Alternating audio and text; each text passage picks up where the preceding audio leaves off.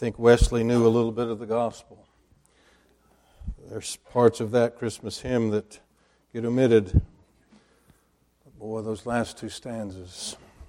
I want you to turn with me, if you would, to the Gospel of John this morning, chapter 1. I bid you welcome, those visiting with us this Christmas day. It's very good to see you, have you with us in the Lord's house. John's Gospel reading from verse 1 in the opening chapter of the book. In the beginning was the Word, and the Word was with God, and the Word was God. The same was in the beginning with God. All things were made by Him, and without Him was not anything made that was made. In Him was life, and the life was the light of men. And the light shineth in darkness, and the darkness comprehended it not. There was a man sent from God whose name was John. The same came for a witness, to bear witness of the light, that all men through him might believe. He was not that light, but was sent to bear witness of that light. That was the true light which lighteth every man that cometh into the world. He was in the world, and the world was made by him, and the world knew him not. He came unto his own, and his own received him not.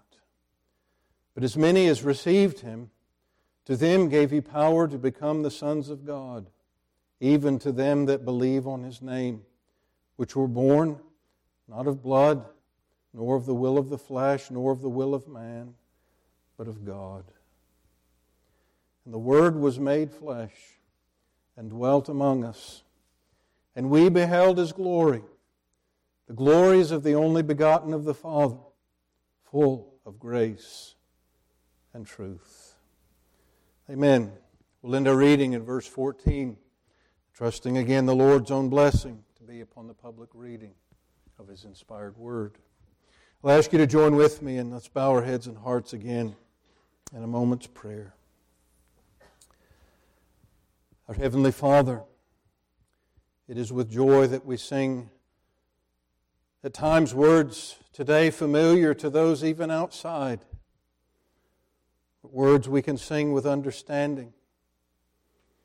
Words reminding us the wonder and the glory of the incarnation of our Savior.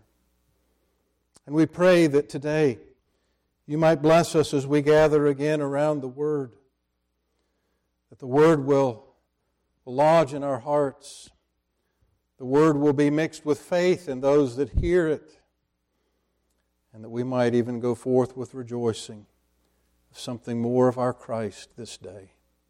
So bless us in these moments that we share. We pray it all in Jesus' precious and worthy name. Amen. We've read familiar words today, words that are not so immediately associated with the season as those words we find in the synoptics. Even those outside of the church are familiar with and recognize the familiar and memorable words of Luke as he describes Caesar's decree, as he tells us of the account of the angelic messengers to the shepherds. Matthew's record of the wise men's visit to Herod and to the Holy Family usually finds its way into our nativity scenes and our Christmas celebrations, although we know those events transpired many months later, really, than the night of the birth. The differences in their accounts are interesting to study.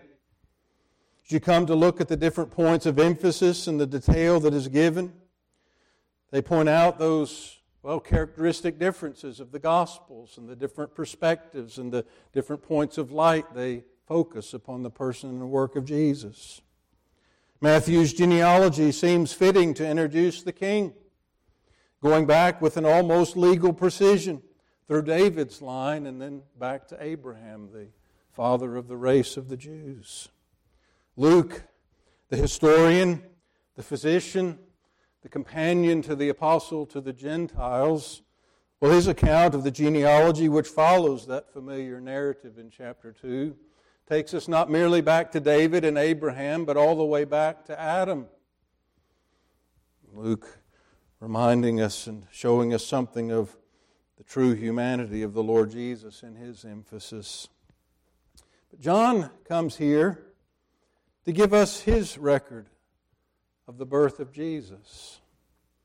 It is not as familiar as, again, the words of Luke or of Matthew, but John's account cannot be ignored in our Christmas meditations. It certainly finds prominence in Wesley's familiar words that we've just sung veiled in flesh, the Godhead see. Hail the incarnate deity. I did a paper, well, a chronometer, as you know, doesn't work, but what seems just a year or two ago for my studies in Wales, but was a good season back. But a study in John's Gospel and focus in particular on the Trinitarian evidence that is really all throughout his Gospel. John, very careful in his Gospel to bring us to understanding the true deity of the Lord Jesus as Luke focuses our thoughts on Jesus, the man. And so, John's account of the Nativity, the birth of Jesus, in many ways gives us the very heart of the story. Perhaps not some of those romantic thoughts with regard to the attending circumstances of the birth.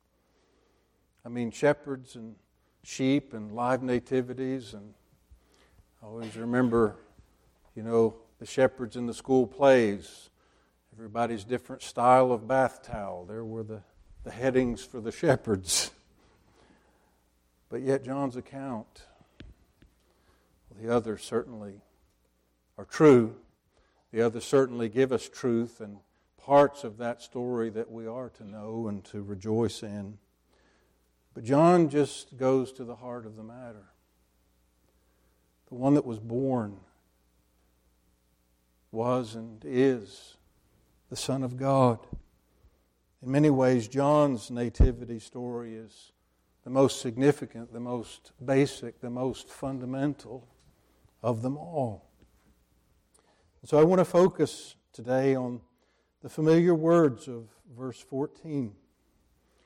If we read these words together again, and the Word was made flesh and dwelt among us, and we beheld His glory. The glories of the only begotten of the Father, full of grace and truth. I want simply to take the very words of the text as our thought and our outline today and just work through the phrases that are before us. First, very simply, the Word. And the Word was made flesh. Scholars spend their scholarly energies, and there have been many that have gone into seeking the source of John's Logos the word in the original underneath here, as I'm sure you're aware. But for all of their scholarly search and their finding of different philosophical presentations of this in the Greek world, the simplest and the most probable answer as to John's source material, if you will, is the Old Testament scriptures. I've always been taken back with the similarity in the prologue to John's Gospel and the opening chapters of Genesis. If you see that voice of God that walked with man in the cool of the day in the garden, that's really remarkable in our meditations upon our Savior. To think that even prior to the fall, it's easy for us to understand, and we see the clarity of the Scriptures with regard to man's need after the fall and Jesus' place in that mediatorial role. But that even prior to the fall, it was the Word, it was the voice of God that met with man. And I say the similarity between that voice in Genesis and the Word in John 1 is seemingly at least clear for all to see. But as you turn other pages of the Old Testament scriptures, listen to the psalmist in Psalm 33 and verse 6 By the word of Jehovah, the heavens were made. More clearly, it could not be repeated than John saying here that the Word was an agent of creation. By him was not anything made, or without him, rather, was not anything made that was made. And so, as we come, and we won't press to the full extent of study here, but the evidence that John gives, and as we've stated already, the, the overriding purpose of his gospel to present the true deity of Christ and to evoke belief in him. The evidence in the opening phrases of his gospel of this triune God is so plain and easy to see for all that will care to look. When we read that the Word was in the beginning, He was with God, and the Word was God. All the aspects of our doctrine of the Trinity are found here. The eternal existence of the Word. There are terms that John uses in this prologue, two in particular that in various other contexts can be somewhat synonymous. But as is true with most synonyms, in Scripture in particular and in John's usage, when he brings them alongside of each other, it's the nuances of difference that are highlighted. When you look at the word and underneath, the word is just en. In the beginning was the word. The word was with God. The word was God. Three times it is used here. The similar word, egeneto, is found in verse 3 and verse 6 and verse 14. And when you look at the things that belong to the word there, and you see that that nuance of difference here is that this term has a point of origin, like when the Word was made flesh. It's not eternal existence that's in view. There's something that happened in time that's in view there, as well, we'll see in a few moments. But in that opening verse, no point of origin is given. It's eternal existence that is on display here. Not merely, if you will, the eternal existence of the Father, the eternal existence of the Son. The Word, for clearly as John unfolds his teaching of the Word in this chapter, the Word is Jesus the eternal existence of this Jesus is on display. And then we read on further. The Word was God. Here is not just the implication of the term, but the clear statement with regard to the Word. The Word was God.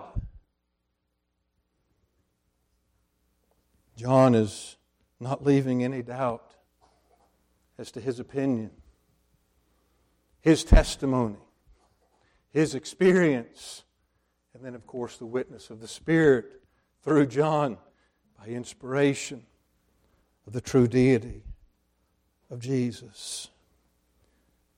The Word, this one that was made flesh, eternal existence essential deity. But then, then there's something that surprises us. Then there's something that begins to stretch the limits of our comprehension. Can I underscore a point of theology here? It's impossible for the finite to comprehend the infinite. We wouldn't want a God that we could comprehend. That wouldn't be God. The true God is beyond comprehension. The infinite can't be comprehended, completely understood. Have everything all neatly wrapped up, and yeah, we got this because we're finite. But the point of doctrine we have to understand here is that God reveals himself. While he can't be comprehended, he can be known truly known. And this is one of the beauties of our relation with Him. But as we consider that, this other part of who the Word is is put before us. Not only does He tell us the Word was God, He tells us the Word was with God. This personal relation that is put on display with regard to this Word. Persons of the Godhead are here. If this were not enough, there's another piece of this Trinitarian evidence that John gives us the creative activity of the Word. The Word created all things.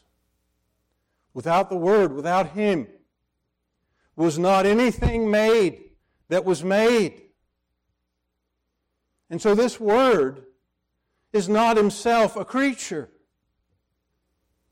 This Word is indeed Himself Creator. Well, these are just headings of thought that we could follow throughout other portions of Scripture. They're not our explicit purpose today, but when we come to this text, when we come to consider the incarnation of Jesus, to pause and really begin to wrestle with who it is that becomes incarnate. And John's statements regarding the Word are clear and they are powerful. The Word was God. But then, of course, the next phrase that calls for our attention. The Word. This Word was made flesh. Ever ponder just the word incarnation? Flesh is in the middle of the term. We use the term various ways. We can use it Metaphorically, We can speak of someone as the very incarnation of something, the very incarnation of strength, or the very incarnation of kindness, or whatever other attribute you want to mention. We can use it in that way. But here, it is a wonder of Christian theology. The Word.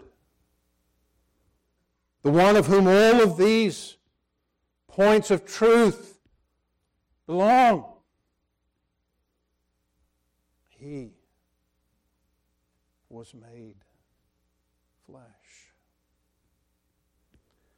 I'll never forget a lecture in our studies in systematic theology in seminary. I was grateful there were times when my instructor would pause and we'll kind of drift from lecturing to preaching. Well, that's really what the Bible is.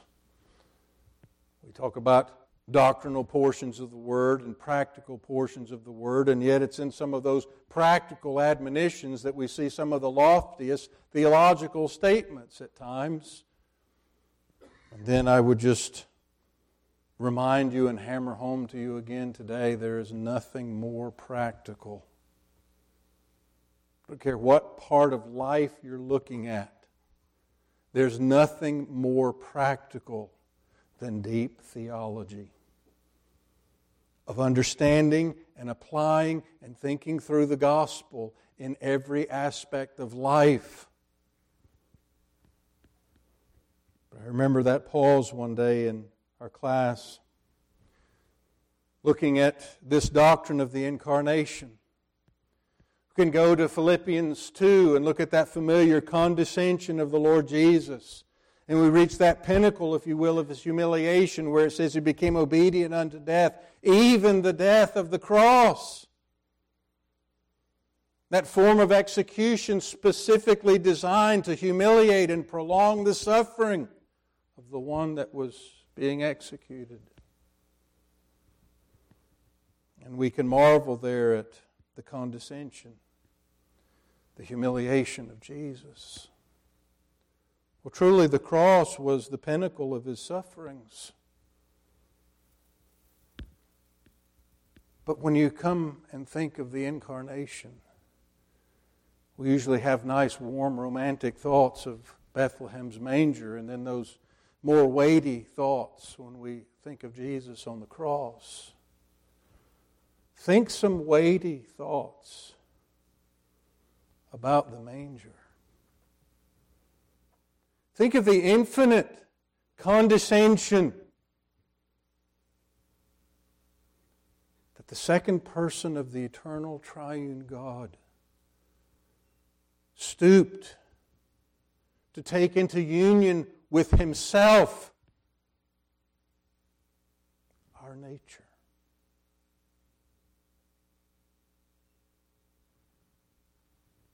Humiliation that culminates, if you will, at the cross, to be sure, took an infinite step in the manger. Again, this is a piece of truth that we don't fear having boggle the mind. Two natures in one person. We see something in the gospel narratives of the times in which the, the divine nature and the human nature, there are things that aren't communicated. Jesus can speak of things he doesn't know, and then yet he can tell a man his very thoughts. Would we want even a piece of our doctrine of God and our doctrine of the incarnation to again be something we comprehend? We got it all. But that the Word and all that that means, all that that begins to communicate to us, is put on display for us here. The Word was made flesh. To think of Him being united to us. To think of that phrase in Hebrews, He wasn't ashamed call them brethren. Can we enter in to the heart, to the willing, can we say the happy condescension, the happy humiliation of Jesus? But John continues. He says, The Word was made flesh. There's that word that has the point of origin in contrast to the other word. So at this point in time,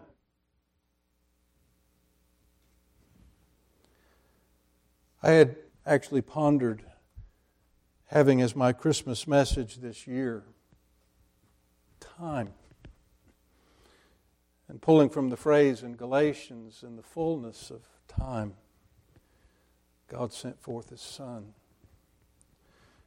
I had some lofty goals I found in my not yet completely reorganized library, a little volume I bought several years ago by one of the creation scientists entitled Starlight and Time. It's one of the young earth biblical creationists wrestling with the problem, if you will, of these incredible distances that apparently even young earth creationists admit are relatively accurate forms of measurement. How can we see these things so far away? Well, just the opening chapters that were written for mere mortals like myself were mind boggling. He had lengthy appendices for the more enlightened, and well, I'm going to try and finish working through those. But, well, I think perhaps a study like that might be a little beyond me, but to think of time itself part of the creation. God being infinitely above and distinct from time. But yet Jesus was made flesh and dwelt among us. He entered time. It was in the fullness of time, and you can even think through the history of the world and, and see that point in time in which he came. Israel has been under Gentile domination for some centuries now. Season the scriptures describe as the times of the Gentiles had not expired, indeed hasn't expired yet. But in these days, the Bible calls the times of the Gentiles nothing compared with the Pax Romana with regard to the pinnacle of human achievement. Of course, all of this under the care of a sovereign God. The Gentiles thought they were building a better world, and empire by empire, of course, having to displace the others so they could do it better and they could control it themselves. But the Greek language that permeated the world. Yes, beneficial to merchants and traders and politicians, everybody being able to communicate. And yet, in the providence of God, a language through which the New Testament scriptures would be given to the world the Romans and their might and in their building. I read a article several months ago now about the Roman roads. The part of those road systems that was just within the last few decades discovered because there were pieces of their construction that were somewhat distant from the roads themselves, but they found them. roads that the apostle to the Gentiles traveled. One even mentioned in our New Testament scriptures. The fullness of time, our Savior came. But to come to John's phrase here, He dwelt among us. He dwelt among us. He lived here.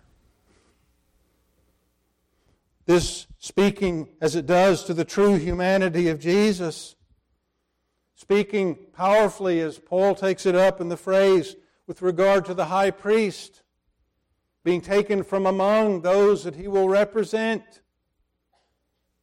So it is with our Jesus taken from among us.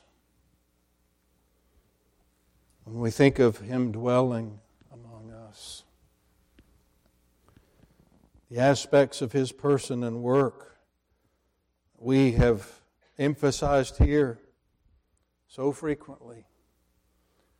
I pray in the mercy of God will never cease to emphasize here the active and the passive obedience of Jesus. Luke's gospel, again, I always just marvel at Luke, not merely as the historian, though that's Luke and Acts. Luke wrote the biggest chunk of a single writer of all the New Testament, which is a striking little piece of Bible trivia to grasp at times. I think it has to be Paul, how many books, how many epistles he wrote, but Luke and Acts are pretty long. But the historian that was also a physician, mindful, studious of humanity, And to think of John that lived and moved with this Jesus. The many things that are behind John, many believe likely the cousin of Jesus. So even in youth, not merely in the days of public ministry, would have known this word that was made flesh and dwelt among us.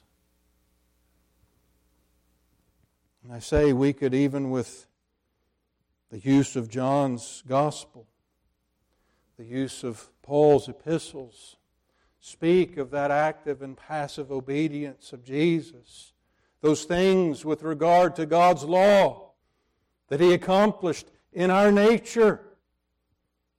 Perfect obedience and perfect, complete suffering. But I want to draw your attention today to another aspect. He dwelt among us. Hebrews speaks with great clarity with regard to the work of our high priest.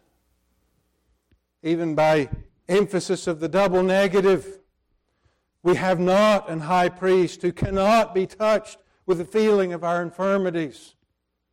How powerfully to call us to mind that we do have a high priest who can be touched with the feeling of our infirmities, for he was in all points tempted like as we are, yet without sin. The glory of both of those phrases without sin. That he wasn't like us in that way. And praise God because that's the only way he can be our Redeemer. But he was tempted in all points like as we are. He was like us. John, truly a relative, a lifelong friend, acquaintance. Then the marvel of being an apostle the added emphasis of being one of the inner three in the band of disciples that was with Christ on those select occasions where more of himself was to be revealed and witnessed. For John to say he dwelt among us, what power there is there. What experience of this one who is touched with our infirmities one who knows all that it is to be bone of our bone and flesh of our flesh. And though sinless himself, though having nothing in him to answer to sin, yet lived his life in the cursed world. Again, how is it phrased in Hebrews? He endured such contradiction of sinners against himself we have a bad day. Everybody's against me. We kind of cry like Jacob. All these things are against me. How much more did Jesus dwell among us? But the last phrase of this giant text we beheld his glory. The glory is of the only begotten of the Father, full of grace and truth. We beheld his glory. With our own version of hindsight, we can imagine the things that were included in John's beholding of Jesus. He is a disciple, an apostle whose very definition includes being an eyewitness to the risen Christ.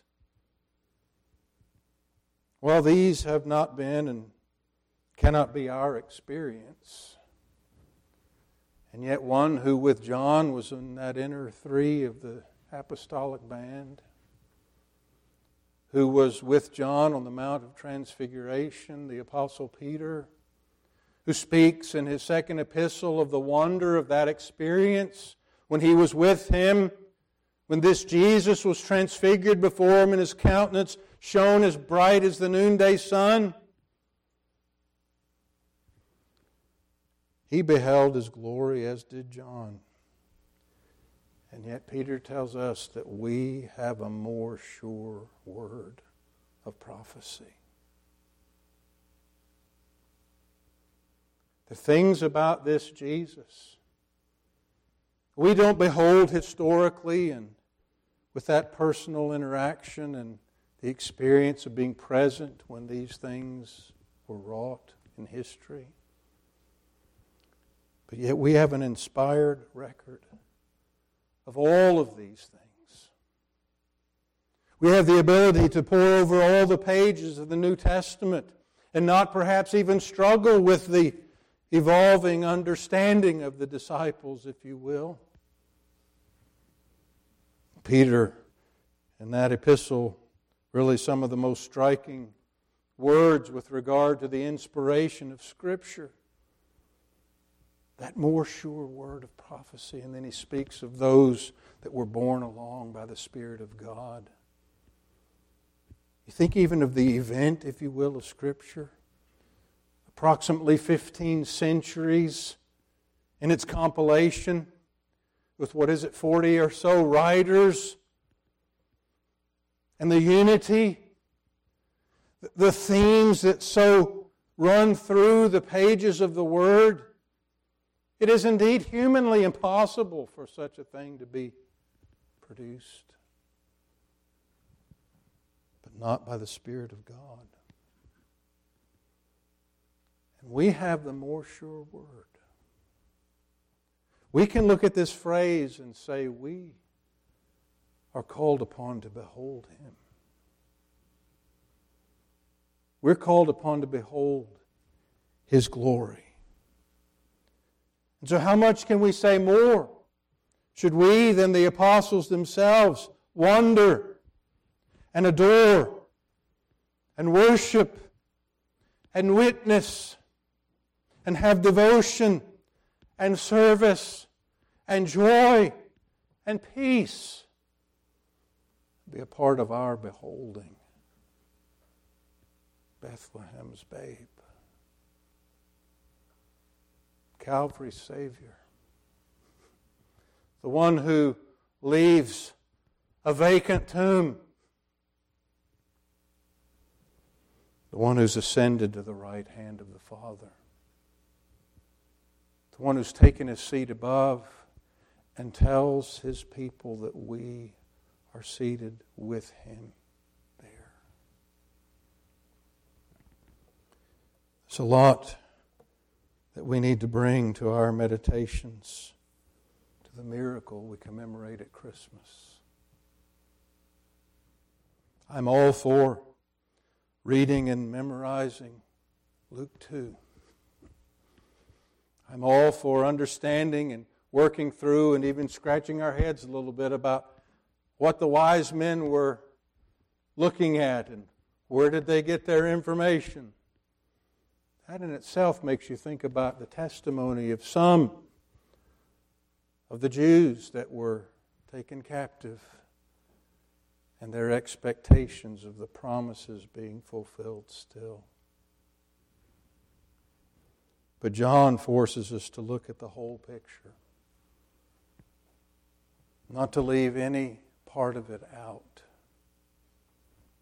He speaks of this incarnate Word. So let us this Christmas day think of John's nativity. The Word was made flesh and dwelt among us, and we beheld His glory, the glories of the only begotten of the Father, full of grace and truth. May God help us to grasp believe the truth as it is in Jesus. And may we, with the apostle and all of the blood bought church, marvel at the grace. Marvel at the grace that is put on display at Christmas. Let's bow our heads together.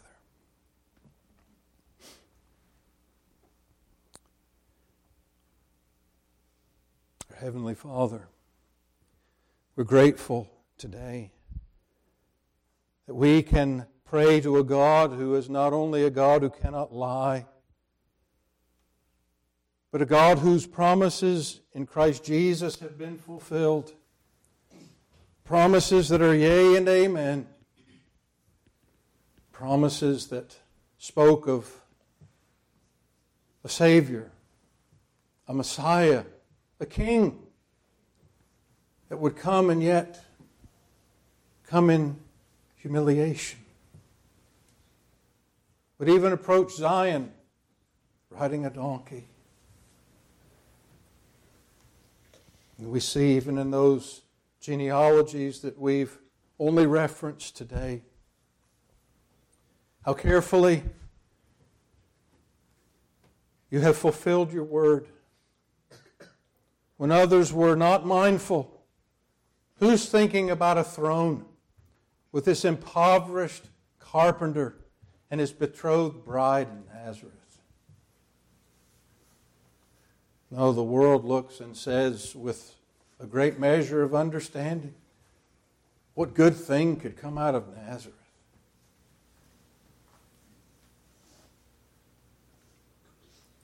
We see he was not ashamed to call us brethren. He wasn't ashamed to take up the carpenter's tool. He wasn't ashamed to not have a place to lay his head. Because there was a joy set before him.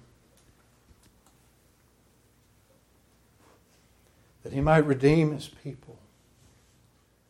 That he might come purchase their eternal home and ascend to the Father and even give us Lord, what a, what a statement. As we look at the wonder of this creation, even under the curse, and to think that our Creator and Redeemer is right now preparing a place for us.